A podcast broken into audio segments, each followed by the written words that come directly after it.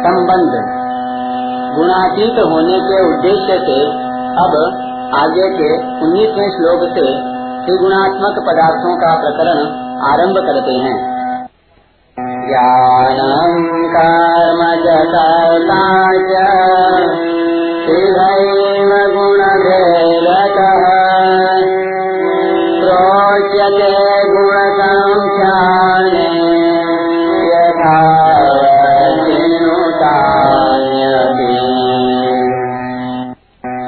गुण संख्यान शास्त्र में, अर्थात गुणों के संबंध से प्रत्येक पदार्थ के भिन्न भिन्न भेदों की गणना करने वाले शास्त्र में, गुणों के भेद से ज्ञान और कर्म तथा कर्ता तीन तीन प्रकार के ही कहे जाते हैं।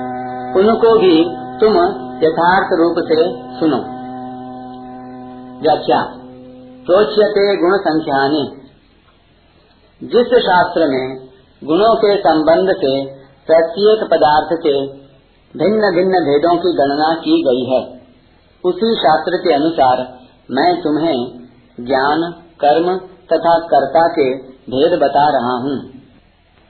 ज्ञानम कर्म च कर्ता च गुण भेदतः। पीछे के श्लोक में भगवान ने कर्म की प्रेरणा होने में तीन हेतु बताए, तथा तीन ही हेतु कर्म के बनने में बताए। इस प्रकार कर्म संग्रह होने तक में कुल छह बातें बताई। कर्म प्रेरणा तो सूक्ष्म है, और कर्म संग्रह स्थूल है, अर्थात ज्ञान, ज्ञेय और ज्ञाता।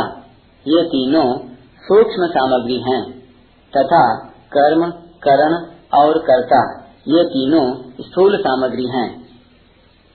अब इस श्लोक में भगवान ज्ञान, कर्म तथा कर्ता, इन तीनों का विवेचन करने की ही बात कहते हैं।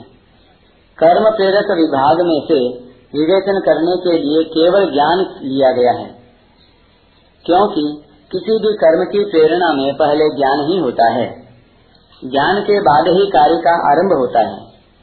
कर्म संग्रह विभाग में से केवल कर्म और कर्ता लिए गए हैं।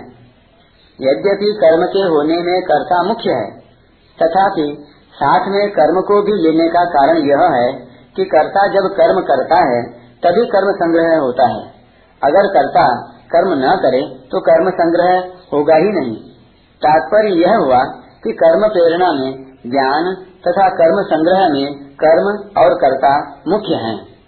इन तीनों के अर्थात ज्ञान, कर्म और कर्ता के सात्विक होने से ही मनुष्य निर्लिप्त हो सकता है। राजस और तामस होने से नहीं। अतः यहाँ कर्म प्रेरक विभाग में ज्ञाता और ज्ञेय को तथा कर्म संग्रह विभाग में करण को नहीं लिया गया है। कर्म प्रेरक विभाग के ज्ञाता और ज्ञेय का विवेचन क्यों नहीं किया?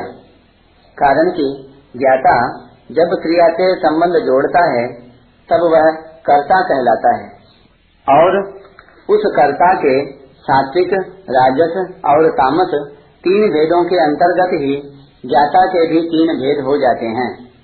परंतु ज्ञाता जब जबकि मात्र रहता है, तब उसके तीन भेद नहीं होते, क्योंकि उसमें गुणों का संग नहीं है।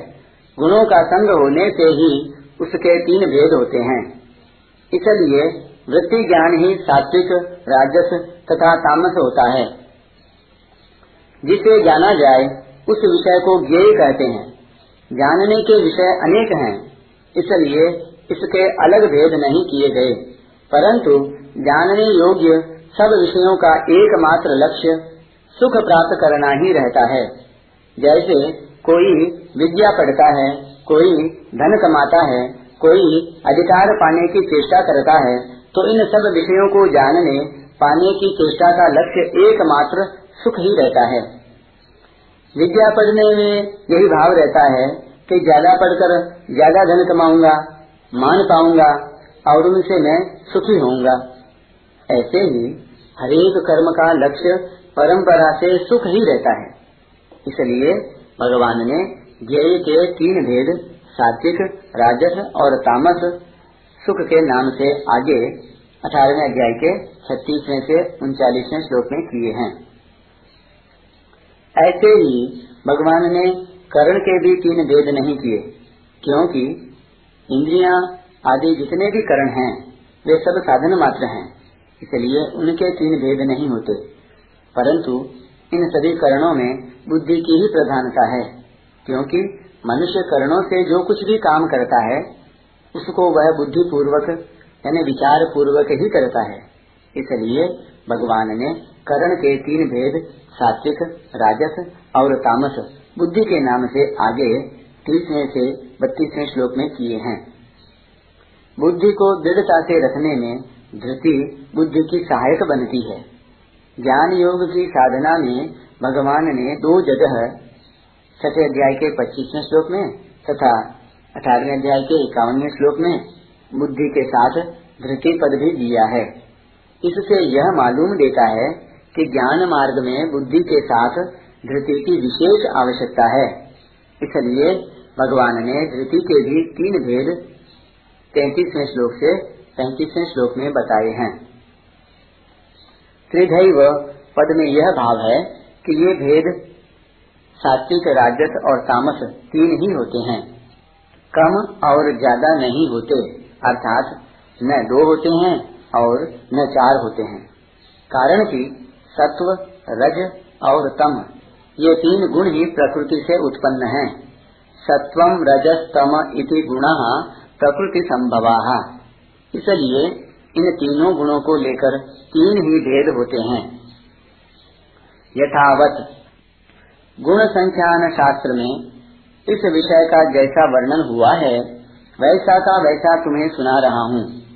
अपनी तरफ़ से कुछ कम या अधिक करके नहीं सुना रहा हूँ। श्रेणु, इस विषय को ध्यान से सुनो।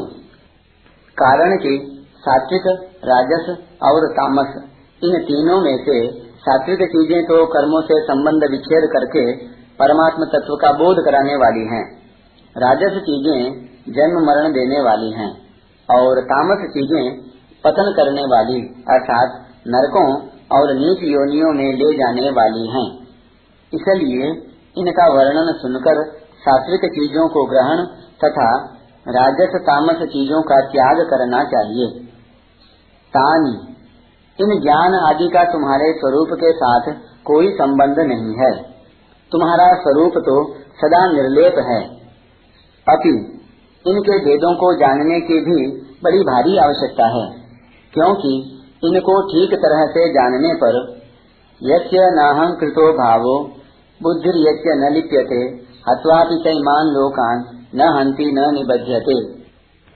इस श्लोक का ठीक अनुभव हो जाएगा, अर्थात अपने स्वरूप का बोध हो जाएगा।